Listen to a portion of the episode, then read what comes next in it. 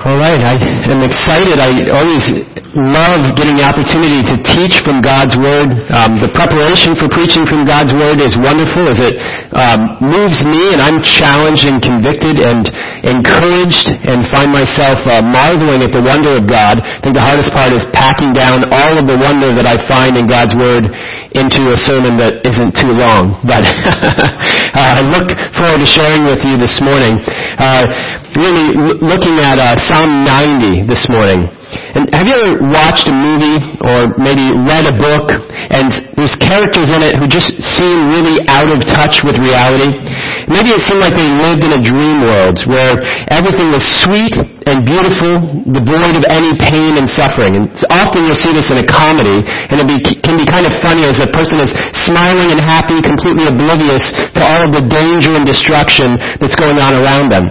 On the other hand, it can be frustrating as this kind of blind optimism can lead us to say, this person's so out of touch with reality. They just bury their head in the sand and won't face that things are hard.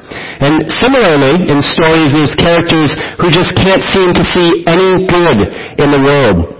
No matter how many good things happen to them, no matter how much beauty exists in the world, their eyes are clouded by darkness, and they have no thankfulness for the things that they're given. And again, this can be humorous in a story, but it can also be frustrating as we long for this person to see the world with clear eyes that appreciate the good things that they're given. And all of us know that this kind of one-sided, either only seeing darkness or kind of burying your head in the sand to anything difficult in the world, just being happy all the time and not acknowledging difficulty, pain, or suffering, isn't just true of stories, it can be true of us sometimes, not wanting to face the difficulty of life and pretending like everything's okay, or seeming to just, I don't want to hear about the good things, I want to wallow in my gloom. And it's not just true of us, it can be true of the voices of our culture. The voice of the Stoic says, the world is uh, hard and it's brutal and that's the way it is, so get over it and get used to it.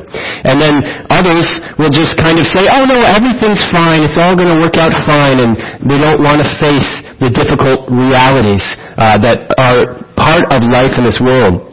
So many of us have probably found our own difficulty and suffering met by ears that refuse to listen to our hardship and lips that offered happy but empty platitudes that didn't offer us any true comfort.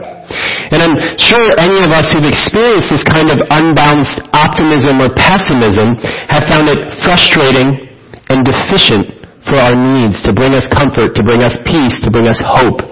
We long for answers that don't just gloss over the suffering and difficulty of this life and that acknowledge how hard the world is at the same time. On the other hand, our, our hearts long for light, for hope, you ever watch a movie or read a book that ends on a, a really sad note? Evil wins. Our boys always ask us, does good win in the end? Because often in stories, it seems like evil's triumphing, but then good comes and conquers. Gandalf rides over the hilltop, and the light comes behind him with a whole army when the battle seems lost. Good triumphs. We love these stories because this is how God writes stories. Because this is the way that stories are meant to end, where good triumphs in the end where God is victorious. As our church, Christ the King Church in Belfast, has been working our way through the Psalms, I've been blessed in finding that the Psalms don't fall into just one side or the other, the ditch of blind optimism, of pretending like everything's going to be fine and it's nothing bad could happen, or the other side of only focusing on what is bad and dark and having no hope. The Psalms give us a deep well from which we can draw hope and peace, but also the acknowledgement of suffering and sorrow. The Psalms are filled with mourning and the painful cries of people who know loneliness, sickness, pain, betrayal, and despair. And on the other hand, in the Psalms we find the heights of joy that has come as the sun breaks through the storm clouds and paints with golden hues across a beautiful landscape. Or for those who hold a newborn baby in their hands and feel life and joy welling up in them. For those who long to hear stories told in which evil doesn't triumph in the end. The Psalms are filled with the powerful, loving, beautiful hands of God wiping away the tears of His people, promising hope love, joy, and peace in this life and abundantly more beyond the grave. Psalm 90 is a prayer that doesn't hide from the darkness of this world or close its eyes to the beauty of the abundant joy and peace that is ours today and for eternity. Moses, the author of the psalm, stares death in the face, recognizing the frailty of man but at the same time casting himself and his people upon the loving, eternal, gracious arms of the eternal Father whose steadfast love abounds to those who seek refuge in him. As we work our way through this psalm, I hope that we are moved to face the difficulties of this world that surround us rather than hiding from them. I also hope that we can grow in both appreciating the frailty and nearness of death while recognizing that we serve a God who stands firm even when nations, empires, economies, societies, and even our own bodies crumble. This psalm is a hope, a psalm of hope for God's people in the midst of troubled times. Let's read Psalm 90 together. Beginning in verse 1. Lord, you have been our dwelling place in all generations. Before the mountains were brought forth, or ever you had formed the earth and the world, from everlasting to everlasting, you are God. You return man to dust and say, Return, O children of man. For a thousand years in your sight are but as yesterday when it is past, or as a watch in the night. You sweep them away as with a flood. They are like a dream, like grass that is renewed in the morning. In the morning it flourishes and is renewed. In the evening it fades and withers. For we are brought to an end by your anger. By your wrath we are dismayed. You have set our iniquities before you, our secret sins in the light of your presence. For all our days pass away under your wrath. We bring our years to an end like a sigh. The years of our life are 70, or even by reason of strength, 80, yet their span is but toil and trouble. They are soon gone, and we fly away. Who considers the power of your anger and your wrath according to the fear of you? So teach us to number our days, that we may get a heart of wisdom. Return, O Lord. How long? Have pity on your servants. Satisfy us in the morning with your steadfast love, that we may rejoice and be glad all our days. Make us glad for as many days as you have afflicted us, and for as many years as we have seen evil. Let your work be shown to your servants, and your glorious power to their children. Let the favor of the Lord our God be upon us, and establish the work of our hands upon us. Yes, establish the work of our hands. As we begin this psalm, we see, as I mentioned, that this is a prayer of Moses, the man of God. This meant that he was someone who spoke to God on behalf of the people, and also God, he spoke to the people on behalf of God. In addition to this, a look at the life of Moses shows us that he was someone who was acquainted with grief, trouble, and suffering. It's also helpful to remember that Moses spent most of his life wandering. He fled his home in Egypt, was a shepherd in a distant land for 40 years, and then spent the rest of his life wandering in the wilderness with a grumbling people waiting for a lasting home. The importance of recognizing this quality of the life of Moses becomes apparent as we read verse 1. Lord, you have been our dwelling place in all generations. And what a beautiful thing for someone who comes from a nomadic people to be able to say that the living God has been their home, no matter where they found themselves. In Hebrews 11 we read, By faith, Moses, when he had grown up, refused to be called the son of Pharaoh's daughter, and chose to suffer with the people of God rather than to enjoy the short-lived pleasure of sin. He considered the reproach because of the Messiah to be of greater wealth than the treasures of Egypt, since his attention was on the reward. By faith, he left Egypt not being afraid of the king's anger. But Moses persevered as one who sees him who is invisible.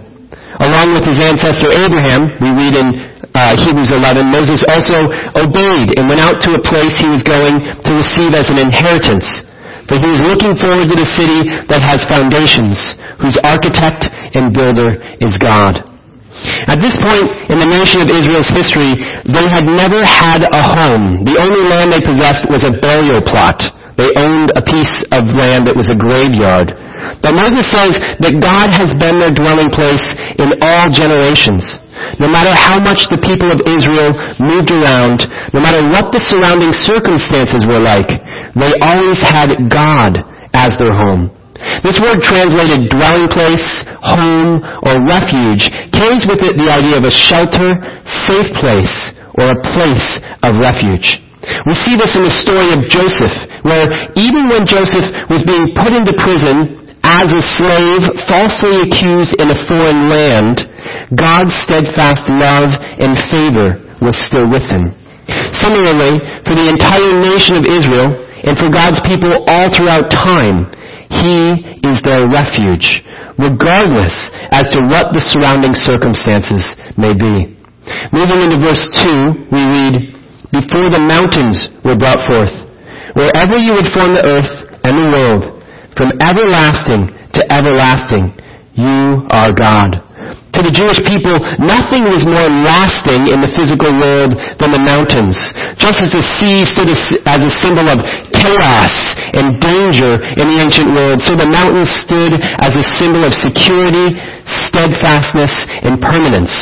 For Moses, there really wasn't anything more permanent in the physical world that he could use as an illustration. Even for us today, when we think of the mountains, they're a symbol of strength and permanence as well. Might build great cities, skyscrapers, and do great things.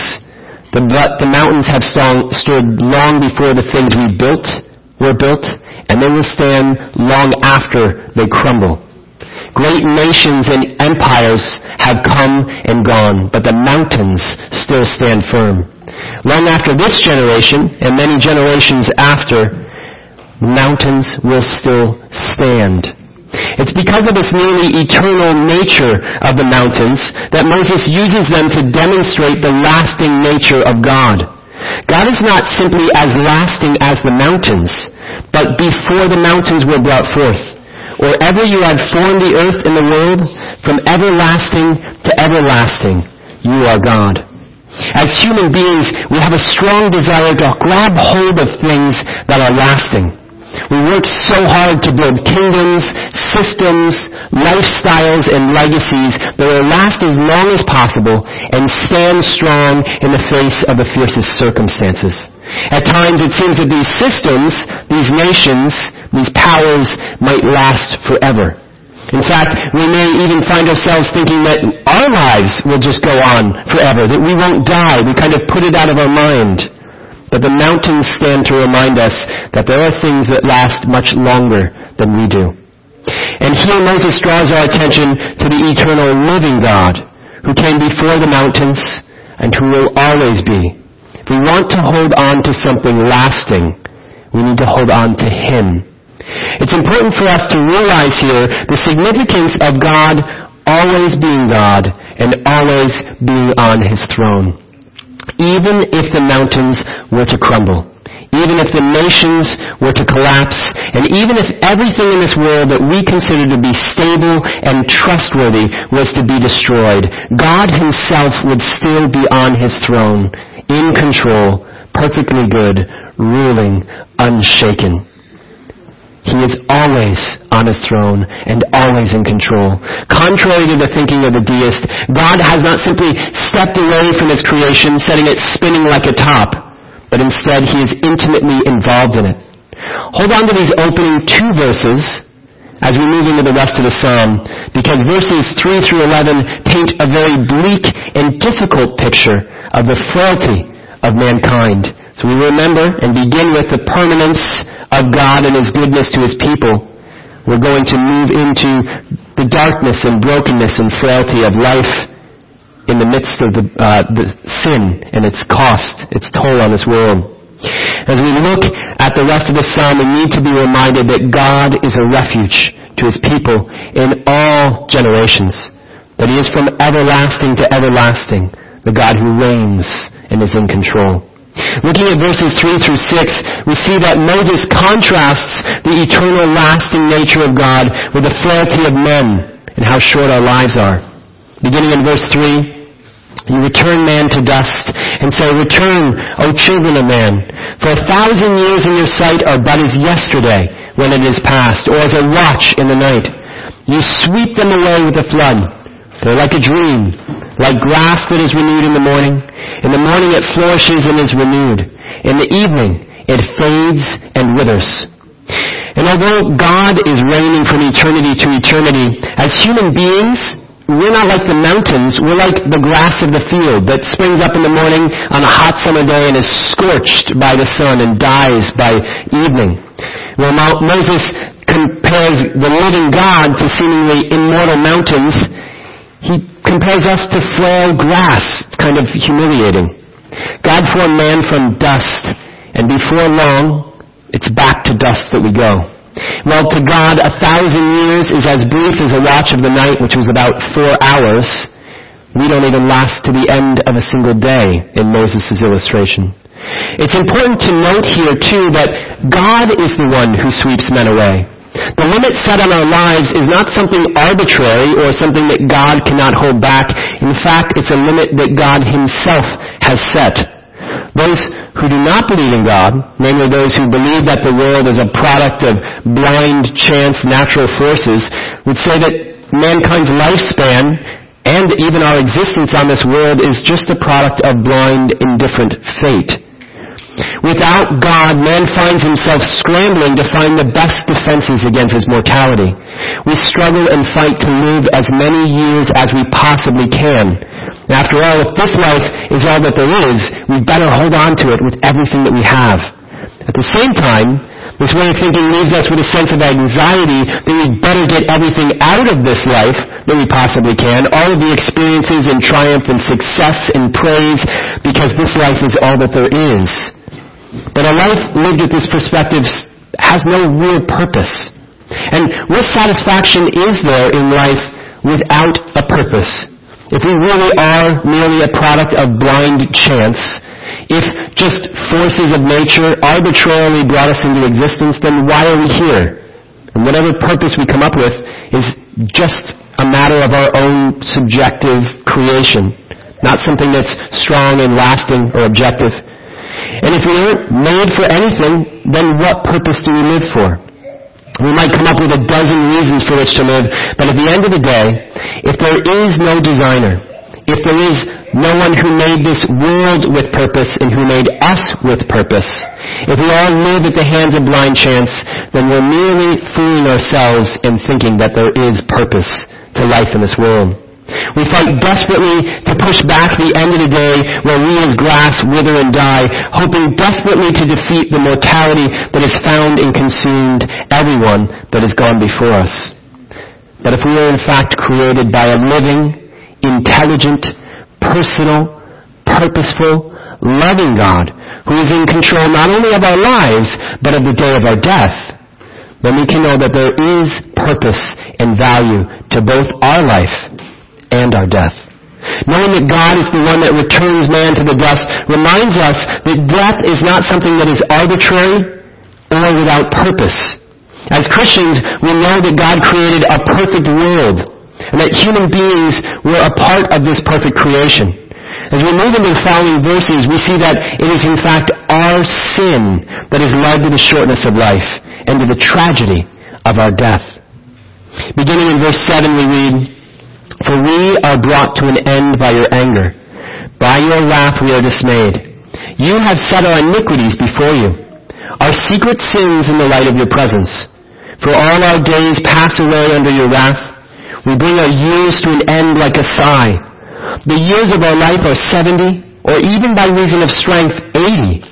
Yet their span is but toil and trouble. They are soon gone, and we fly away. Who considers the power of your anger and your wrath according to the fear of you? And when we first read this psalm, we might wonder why it is that God allows the lives of men to be so short, and why it is that God himself makes them that way. If God is eternal and all-powerful and in absolute control, then why is it that we are more like the grass of the field than like the almost eternal, lasting mountains? Why didn't He make us like mountains? In these verses, we see that we're consumed by the anger and wrath of God against our sin. And while God created man perfect and in his image, Adam and Eve chose to rebel against God, thinking that they knew better than him. Rather than trusting the benevolent God who had given them an entire garden of goodness, fellowship with him and with each other, an intimate relationship with the living God, they chose to believe the lies of the serpent that told them that they were better off without God. And mankind himself brought sin and its accompanying death and destruction not only to the whole human race, but to all of creation. In verse 8, Moses says, You have set our iniquities before you, our secret sins in the light of our presence. The Bible shows us that we are all sinners, impossibly separated from the God who loves us. And since God is a God of justice, holiness, and righteousness, He must judge the wicked ways of mankind. Notice that Moses doesn't say, for their sins are always before you. Their secrets, secret sins in the light of your presence. Instead, Moses uses the plural, we, including himself, to indicate that he too is a sinner along with the people. And that he himself has secret sins that he has tried to hide that are now laid bare in the light of a glorious, good, and just God. Remember that the title of the psalm includes Moses, the man of God. Even as God's messenger, and even as one who bore the title of a man of God, Moses himself was also a sinner.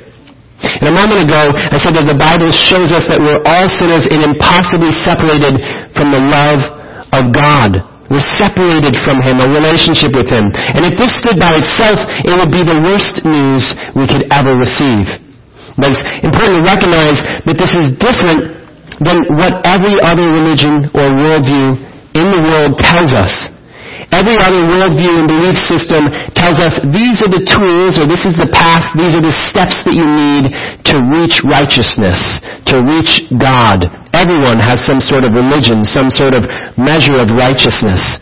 Only the Bible tells us that our sins before a righteous and holy, just God are insurmountable.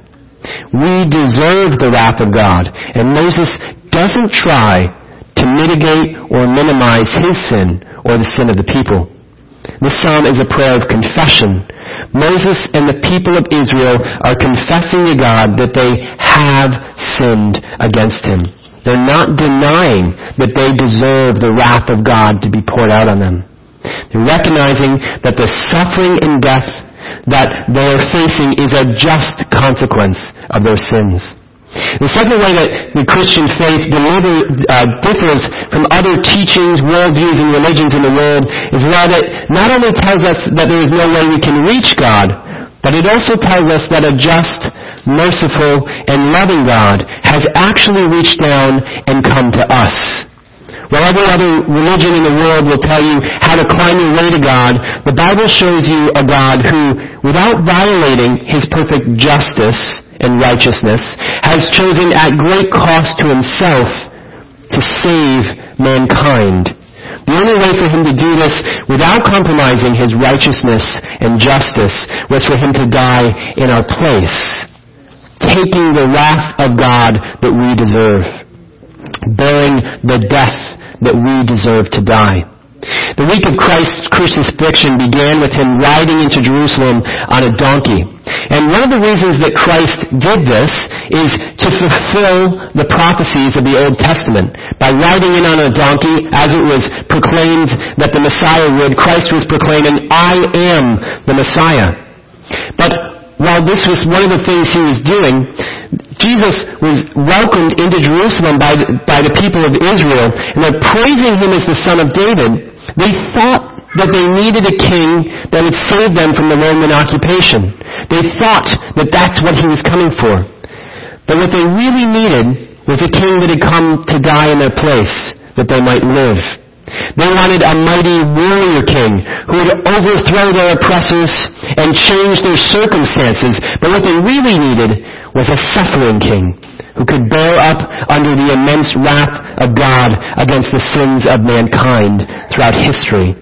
The only way for the righteous anger and wrath of God that Moses speaks of in this psalm to be satisfied was for it to be poured out on God's own Son, for He Himself to bear the wrath we deserve.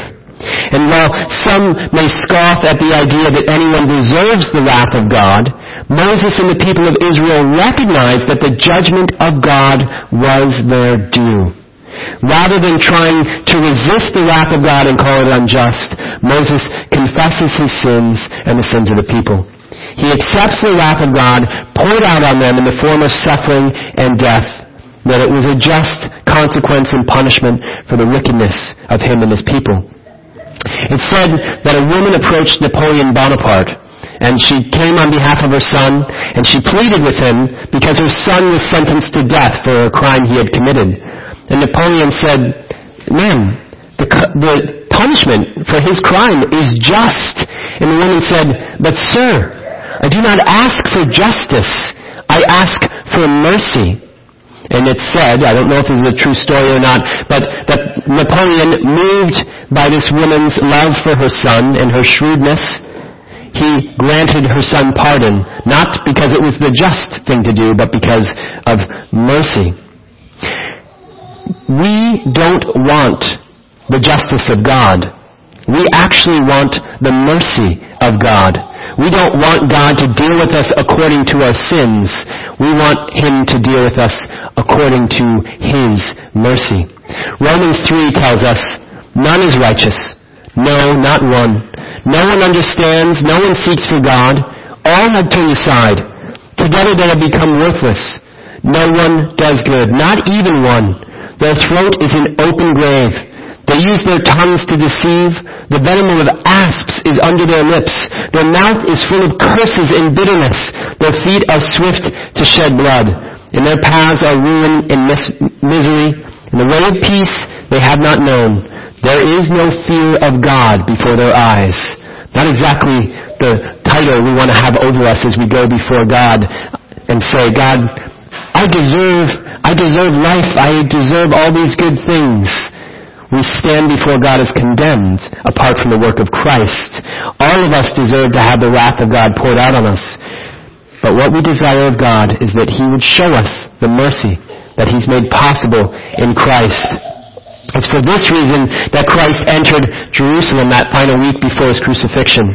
He knew that he had to suffer the wrath of God in order that the souls of men might be saved. And so it is that Moses turns from confessing his sin and the sin of his people. He doesn't just stop there and say, we deserve your just wrath, your judgment. We deserve all of this. But he turns from there to ask the loving, merciful, and wise God that he would relent and show them mercy, pouring out his love and favor on them. In verses 12 through 17, we see Moses lift up to God a prayer on behalf of the people and himself, asking boldly that God would bless them in spite of their sin.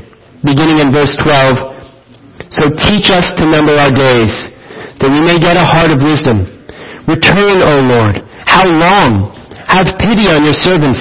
Satisfy us in the morning with your steadfast love, that we may rejoice and be glad all our days.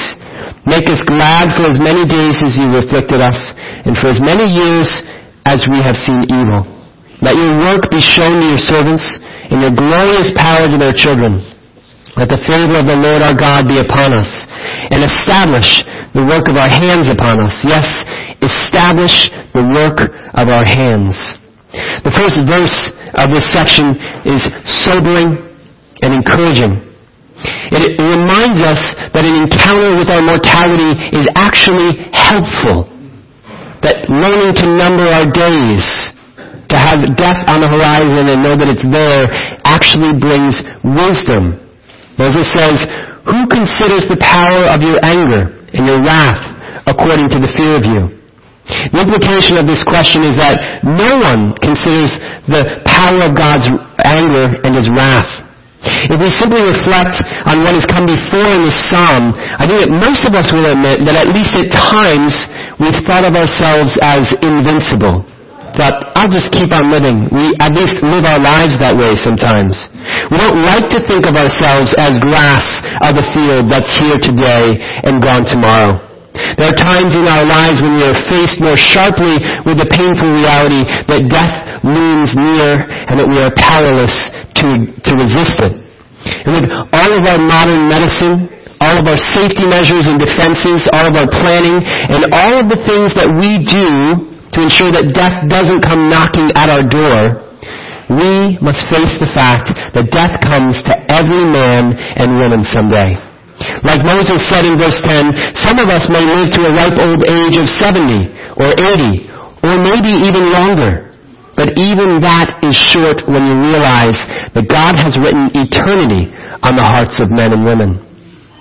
Death is a terrible tragedy, and it is something that should be mourned. But Moses said in verse 12 that numbering our days is a means by which God grants us a heart of wisdom. We have a tendency to hide from the truth and live lives that pretend as if death is not certain. We often live today as if there were no end to our days on earth. For those who do not know God, they may deny that there is anything after death. But no one can really deny death. It is certain. It is coming for all of us. For the believer, we know that not only death awaits, but that death is only a doorway to the life that lies beyond. This life is just a passing shadow in comparison to the eternity of the next life. We also know that as Moses has made clear in the psalm, that it is God himself that controls the end of each of our lives. When we recognize our frailty and the certainty of the end of our days on this earth, it actually brings us wisdom numbering our days helps us to live as faithful and wise stewards of the days that God has given us on earth, recognizing that each of them is a gift and something that we are privileged to use for the glory of our King. Every one of us, whether we believe in God or not, will one day stand before our Maker and give an account of what we have done with the days that we have been given. When we number our days and recognize that our lives are as fragile as the grass, we see how important it is that we stand in a right relationship with our Maker. Even more so when we realize that what we do today has implications not just for this life, but for eternity. As believers, we should all hope and strive to enter into the presence of God and be greeted with the words, Well done, thou good and faithful servant. That comes as we number our days and spend them well. As I've already mentioned, this isn't a matter of our own efforts, but rather a matter of absolute dependence upon God and the work that He's done in Christ and the work that He's continuing to do in and through us by the power of His Spirit at work in us, His people, the church. This is why Moses and the people of Israel in this psalm cast themselves before God as sinners in need of forgiveness. Moses asks that God would teach them to number their days that they may get a heart of wisdom. These final verses are filled with requests that God would provide for his people because Moses recognizes that God alone is able to provide the things that his people need. When we come to face to face with our frailty, it's then that we realize how desperately we need an all-powerful, all-wise, loving, generous God who is eternal and lasting to step down and save us not only from the circumstances around us, not only from death, but from ourselves, from our own sin and brokenness. Today, in our country and around the world, people are facing the great challenges that are going on and it's bringing fear into so many of our hearts. We watch the news, we find very little that's encouraging. And in the past decade, we've heard of wars, a nuclear reactor meltdown, tsunamis, earthquakes, economic and social upheaval, great tragedies of violence. And now it seems that the whole world is reeling in the midst of COVID and the economic and social chaos that's erupted with it. We find ourselves trapped in the middle of this prayer of Moses, feeling our weakness and our mortality more intimately and more fiercely than we want to. It's times like these that strip away our comforts and our sense of security and lay bare how desperately we need the arms of a loving God to protect us, to care for us, and to provide for us. It is here that we recognize how badly we need God to be our refuge, our shelter, and our home throughout all generations. Moses says in verse 13, O Lord, how long? Have pity on your servants. As I've already mentioned, Moses recognizes clearly his need and the people's need for God's mercy. Like the woman in that story who begged for mercy from Napoleon Bonaparte, we also need mercy. We need God to show his compassion and his pity to his people.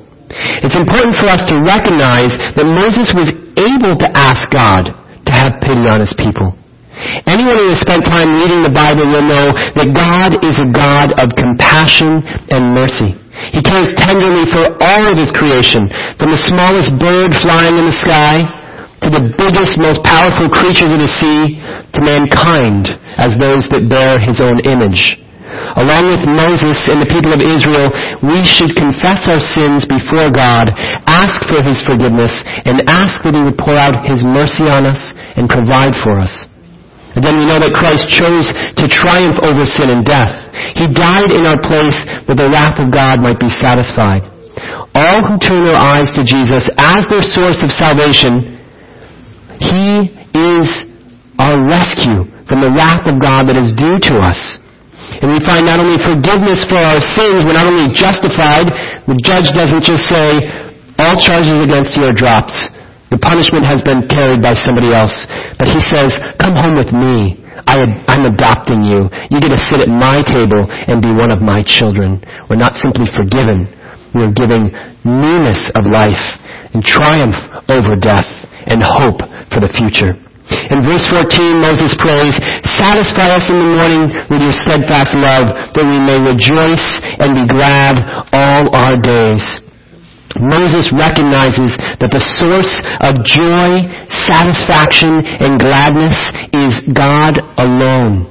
As Christ prayed in John 17:3, this is eternal life, that they may understand and know you, the only true God, and Jesus Christ, whom you have sent. It's not just that we need God to give us gifts to provide for our needs, and it isn't that we merely need His mercy to save us from our sins. We were created by a loving God for a relationship with Him. It is in Him that we find satisfaction and life everlasting. We were made to love God, to worship Him, and to enjoy Him forever. And only when we're in a living relationship with Him are we fulfilled. Do we find our purpose? Do we find the hope, joy, and satisfaction that our hearts long for? In verse 15, Moses goes on to ask, Make us glad for as many days as you have afflicted us, and for as many years as we have seen evil. And what a beautiful thing for Moses to ask.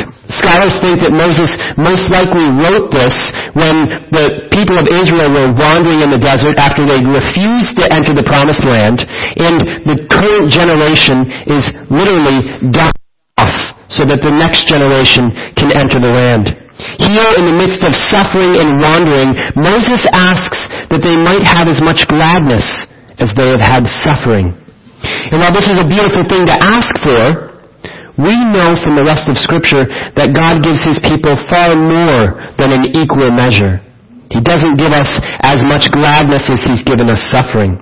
We won't simply receive back all that we've lost. In fact, we can't even imagine the immense riches and blessings that God has in store for us as His people in this life and in the life to come.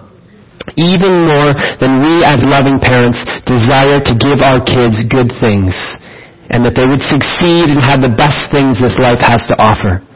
God desires to lavish His children with good gifts. We as parents, this parent-child relationship is meant to teach us about God. And it's just a dim reflection of the greatness of God's love for His own children.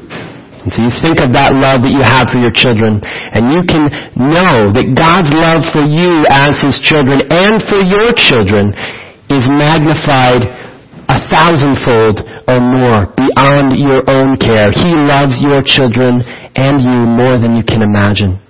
In verse 16, Moses goes on to ask, Let your work be shown to your servants and your glorious power to their children. Here again, Moses recognizes that the greatest joy and satisfaction that mankind can know is to know God and enjoy Him. Moses is asking in verse 16 for God to work amongst His people, showing the greatness of who He is amongst them. But Moses doesn't just ask that God would show Himself to Moses and those who are living, but to generations after them. And he's the desire of every generation to see good things for the generations that follow. And so here Moses asks that God's blessings would not only be poured out on himself and those around him, but on all that will come after him as well, on their children and their children's children's children. The desire of every person in this world is to leave some kind of legacy. I mentioned earlier that scripture tells us that we have eternity written on our hearts. We long to live not just as long as the mountains, but longer than the mountains. We build houses and businesses, monuments, skyscrapers, cities, and nations with the hope that what we do will last beyond us, that will leave a lasting impact. And this is actually a noble and natural good desire. It's one that God as our Maker has put into our hearts.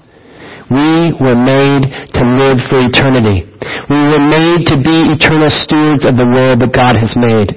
And as those made in His image, we were made to live, love, to create, to tend, to care for, to build, and so on without end. Not only were we meant to go on and on and on, but our work was meant to live on as well.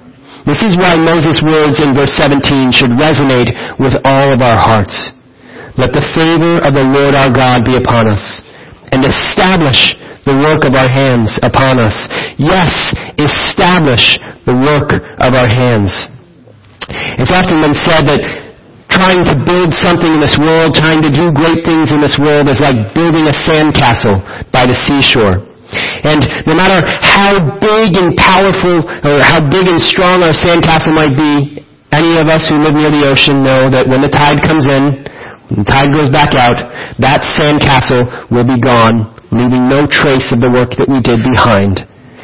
And it's true that this has become what becomes of our work in this world if we do it just for this world. The nature of life in this world is that everything is breaking down and dying. Whatever great empire or work we may create in this world, it isn't in and of itself lasting.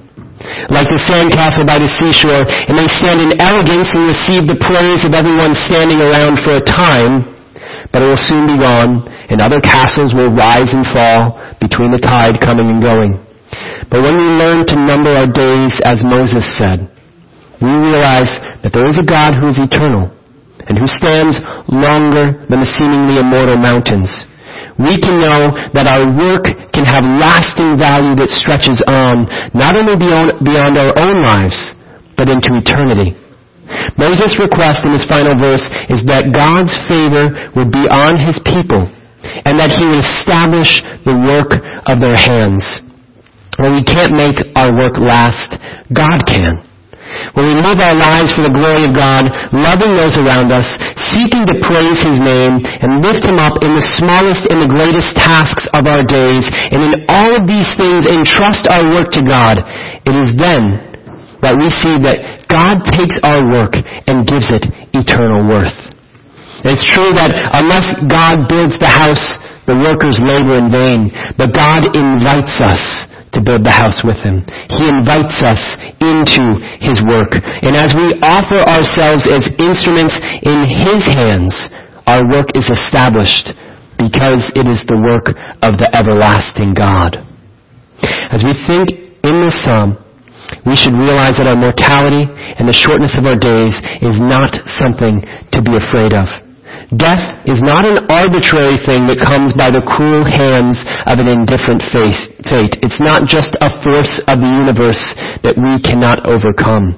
Rather, God Himself has shortened the days of mankind so that our hearts would turn towards Him, so that we might find life, satisfaction, and hope in Him alone. Even the mountains will crumble and fade, but God is eternal. He is a refuge to everyone that seeks him and a home to all those that would abide in him. In him we have hope not just for this life, but for eternity, for life beyond the grave. When we look at the frightening things going on in the world around us, we don't need to be afraid because we can know that the everlasting God holds us in his hands. He has not been shaken from his throne. He has not lost his grip on this world, and he is intimately involved in it, working all things together for good to those who love him, to those called according to his purpose. We know who he is. We know his goodness, and we can trust him. Even if this life is filled with trouble and suffering, we know that our eternal destiny is secure so long as we put our hope in the saving work of Christ. Then we can be certain not only will we have as many glad days as we have suffered, but that this present life doesn't even begin to compare to the wondrous glory and blessing that God has in store for us, for the wonderful things that He desires to lavish upon us as His children for the ages to come. Let's pray. Heavenly Father, thank you for this chance to study your word. Thank you, Lord, that we don't need to stick our hand in the sand and pretend like everything's fine and there's nothing wrong or everything will just work out okay. We don't need to pretend like there isn't suffering and hardship.